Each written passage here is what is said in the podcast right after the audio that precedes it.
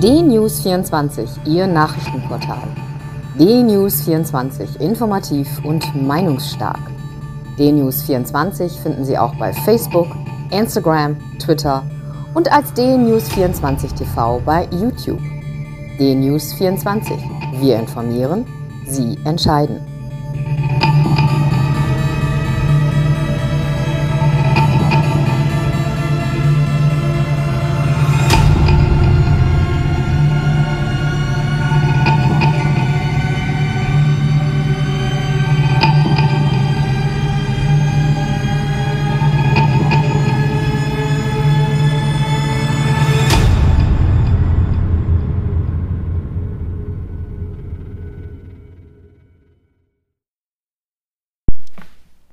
Guten Tag, ich bin Uwe Matthias Müller und freue mich, dass wir heute wieder einige Gedanken miteinander teilen können.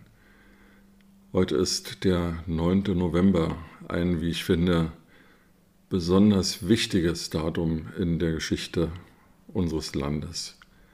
Im 20. Jahrhundert gab es gleich viermal Gelegenheit, den 9. November für sehr besonders zu halten.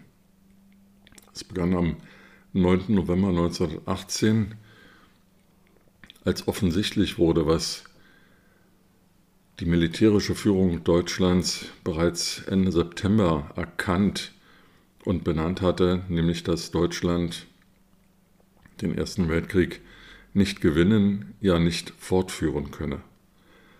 Am 9. November kulminierten Demonstrationen von Menschen, die sich gegen den Krieg wandten, in der Erklärung des damaligen Reichskanzlers Prinz Max von Baden, dass Kaiser Wilhelm II. abgedankt hätte. Dazu war er formal und juristisch zwar nicht befugt, aber allein die Mitteilung, dass das Kaisertum der Hohenzollern, die Manifestation Kaiser Wilhelms II., der über so viele Jahrzehnte seit 1888 für außenpolitische Verwirrung und innenpolitische Spaltung gesorgt hatte, dass diese Person nun nicht mehr die repräsentative Spitze des Staates sei, löste bei vielen, die sich damals Gehör verschaffen konnten, Begeisterung aus. Kaiser Wilhelm II floh dann, ähm, nachdem Prinz Max von Baden diese Erklärung abgegeben hatte, ins Exil. Er kämpfte nicht für seine Stellung, auch nicht als König von Preußen. Es folgten dann alle anderen Königshäuser in Deutschland, die auf ihre repräsentative oder tatsächliche Macht verzichteten und so wurde im Verfolg des 9. November 1918 Deutschland zur Republik. Die neue deutsche Regierung bat dann auch um Waffenstillstand. Dieser Waffenstillstand ging dann nahtlos über in die Unterzeichnung des Friedensvertrages von Versailles. Leider, und das ist der schwere Geburtsfehler der sogenannten Weimarer Republik, endete mit dem 9. November nicht das Leid der Zivilbevölkerung in Deutschland, denn die alliierte Blockade gegen Deutschland, die verhinderte, dass wichtige Güter, vor allem Lebensmittel, nach Deutschland kamen, bestand weiter und so mussten weiter Zehntausende, Hunderttausende von Menschen Hunger leiden oder starben sogar an Hunger. Auch das von Präsident Woodrow Wilson propagierte Selbstbestimmungsrecht der Völker wurde nicht umgesetzt. Und so kam es nicht nur zu im Versailler Vertrag festgelegten, festgelegten Gebietsabtretungen, die Deutschland vornehmen musste, Stichwort Elsass-Lothringen, sondern auch zu wilden Abtretungen, wie zum Beispiel in Ostoberschlesien. Erschwerend kam hinzu, dass Ludendorff in einem späteren Gerichtsverfahren genauso wie Hindenburg davon sprach, dass eigentlich die militärische Macht Deutschlands ausgereicht hätte, den Krieg fortzuführen, dass aber die Unruhen im Reich, der Armee einen Dolchstoß versetzt hätten.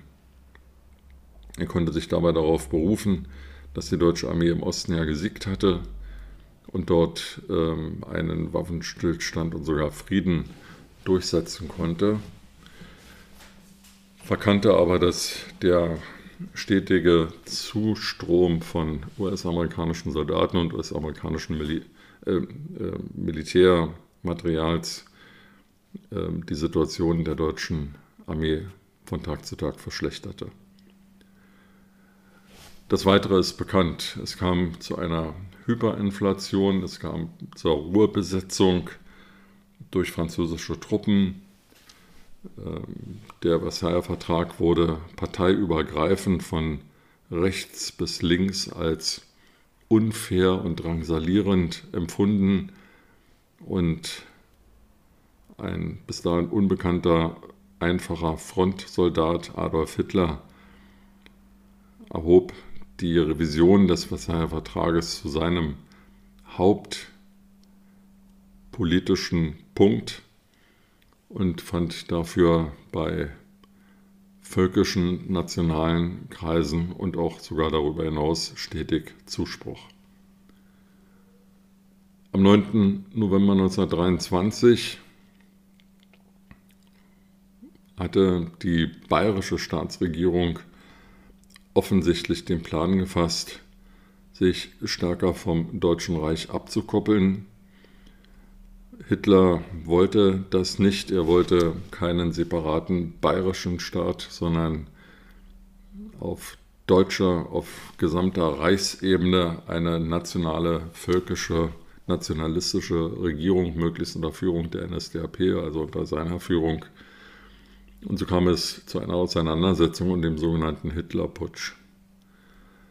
Der wurde von der bayerischen Staatspolizei Polizei niedergeschlagen. Das Weitere ist bekannt. Die NSDAP versank in der Bedeutungslosigkeit. Hitler wurde zur Haft in der Festung Landsberg verurteilt. Allerdings war es ihm gelungen, sowohl im Prozess als auch in seiner Haftzeit den politischen und medialen Spieß umzudrehen und den Hitler-Putsch, wie er genannt wurde, ähm, zur ehrenvollen nationalen Sache hochzustilisieren. In der Festung Landsberg schrieb Hitler dann seine Propagandaschrift Mein Kampf. Dieses Buch wurde bis zum Ende des Zweiten Weltkriegs mehr als 10 Millionen Mal verkauft und machte Hitler zum reichen Mann. Am 9. November 1938 ermordete Herschel Grünspan einen Legationsrat an der deutschen Botschaft in Paris. Dieser Tod des Herrn von Rath wurde zum Anlass genommen, von der Partei, von den besonders radikalen antisemitischen Kräften in der NSDAP zu einem Pogrom aufzurufen. In der Folge brannten Synagogen, wurden jüdische deutsche Bürger drangsaliert, auch viele ermordet. Es ist umstritten, inwieweit Hitler davon wusste oder dies genehmigte. Das ist aber auch in der Nachschau völlig egal, denn der 9. November 1938 war ja nur eine weitere Folge dessen, was am 1. April 1933 begonnen hatte, mit dem eintägigen Boykott jüdischer Geschäfte und 1935 seinen ersten schlimmen Höhepunkt fand mit der Verkündung der Rassegesetze in Nürnberg. Diese Rassegesetze hatten schwere äh, Drangsalierungen für jüdische Bürger in Deutschland zur Folge bis hin zu Berufsverboten. Am 9. November 1989 kam es dann zur berühmten Pressekonferenz von Günter Schabowski, der am Abend gegen 19.20 Uhr, 19.30 Uhr verkündete, dass ab sofort die Grenzen der DDR geöffnet seien und jeder DDR-Bürger unkompliziert ohne weitere Genehmigung von A nach B reisen könne. Wenige Stunden später versuchten dies erste Ostberliner Bürger an der Bornholmer Brücke und dort konnten die Grenzsoldaten der Deutschen Demokratischen Republik dem Ansturm der Bürger nicht lange standhalten und öffneten die Schlagbäume. Diese Bilder gingen um die Welt und waren der endgültige Sargnagel zur Begräbnissituation der DDR. Der 9. November ist also ein schillernder Tag, ein Tag, der sowohl Freude auslöst, wie der 9. November 1918 es grundsätzlich hätte sein können, indem ein demokratisches, republikanisches, parlamentarisches System in Deutschland etabliert wurde, allerdings mit den Geburtsfehlern, dass breiteste Kreise der deutschen Bevölkerung und der einflussreichen soziologischen Schichten dies so nicht wollten, bis hin zum 9. November 1989, als 17 Millionen Bürger Ostdeutschlands ihrem Freiheitsdrang Geltung verschafften. Er ist aber eben auch ein Tag äh, der Scham. Und man darf nicht vergessen, was am 9. November 1989 38 passierte und welche Möglichkeiten sowohl konservative bürgerliche Kreise zu diesem Zeitpunkt noch gehabt hätten, Hitler und seinen antisemitischen Schergen Einhalt zu gebieten, was aber eben auch Länder wie Frankreich oder Großbritannien oder die USA hätten tun können, um Deutschland auf einen anderen Weg zu schieben. Das ist nicht geschehen. Die Folgen sind bekannt. Holocaust, Zweiter Weltkrieg, Verheerung Europas. Gedenken wir also heute des 9. Novembers als Schicksalstag Deutschlands und erinnern wir uns daran zurück, mit der Aufgabe, daraus zu lernen und für die Zukunft uns vorzunehmen, die Dinge besser zu machen, wo es in unserer Macht steht. Mit diesen Gedanken in den Tag wünsche ich Ihnen eine gute Zeit und freue mich, wenn wir uns bald wieder hören.